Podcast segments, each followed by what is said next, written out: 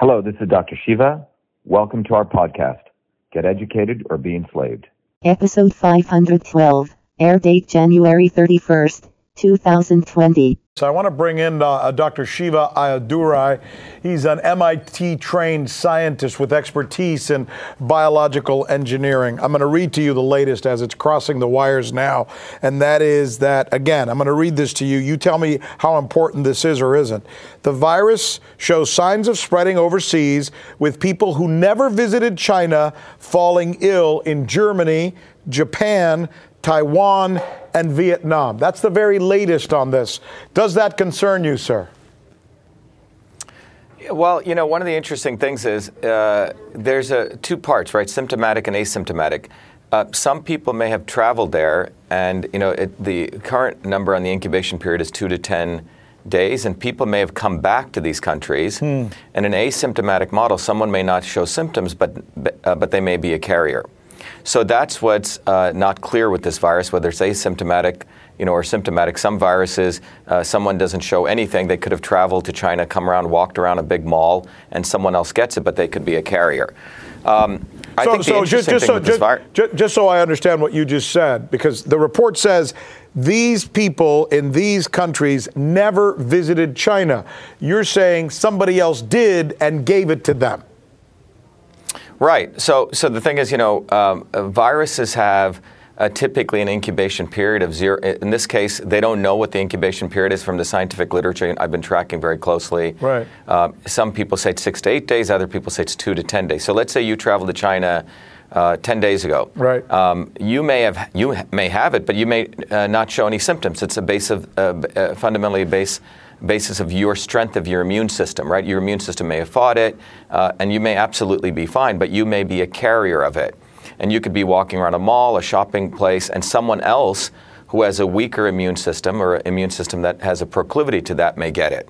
So just because that individual did not travel does that does not mean that someone in that vicinity had not traveled to China. Would you put in perspective for us because we're such laymen and we don't understand this type of science and we also tend to trust as Americans, the real smart people will figure this out. It's not going to become a huge problem. I think that's the way most Americans tend to think about these types of things. Are we right or are we wrong? And if so, how are we wrong? Well, well, I think it's all relative, right? So if you look at broadly, right, mm-hmm. at infectious diseases from a, a broad perspective, um, and I think it's good to look at this in context.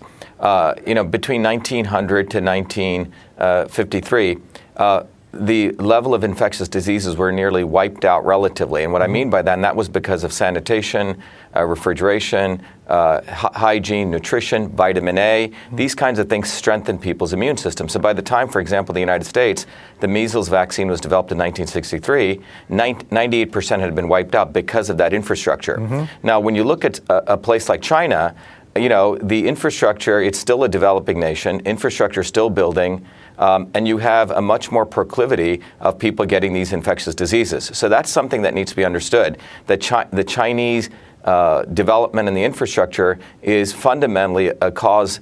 Uh, as a basis of a cause for these viruses and people getting them. Uh, one of the things we need to remember is, you know, vitamin A is something extremely valuable for building the cell walls and the cell membranes of immune systems. So if you have these kinds of deficiencies, a certain population is going to get it. But and just to put this in perspective, when you look at SARS, you know, SARS had a mortality rate. I think it's about 5,000 people were infected, uh, 5,300 people. It had a mortality rate around 10%. Uh, the Middle East respiratory syndrome, which is a variation of SARS, had a had a uh, you know mortality rate of 30 percent.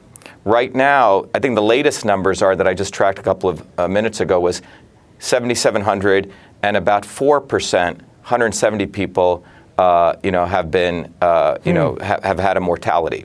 So I think when you look at this, we need to put this in perspective. You know, to a population of 11 million people, uh, in some ways, the flu in the United States kills a lot more people. So uh, to me, it's interesting to see how the media focuses on certain things and not on other things. Yeah, that's good. And I think that perspective is really important. And you're a really smart guy, and we thank you for being able to put it in perspective for us and, and uh, take, take us through this. Uh, Dr. Shiva Ayyadurai, we, we, we thank you once again for your time, sir.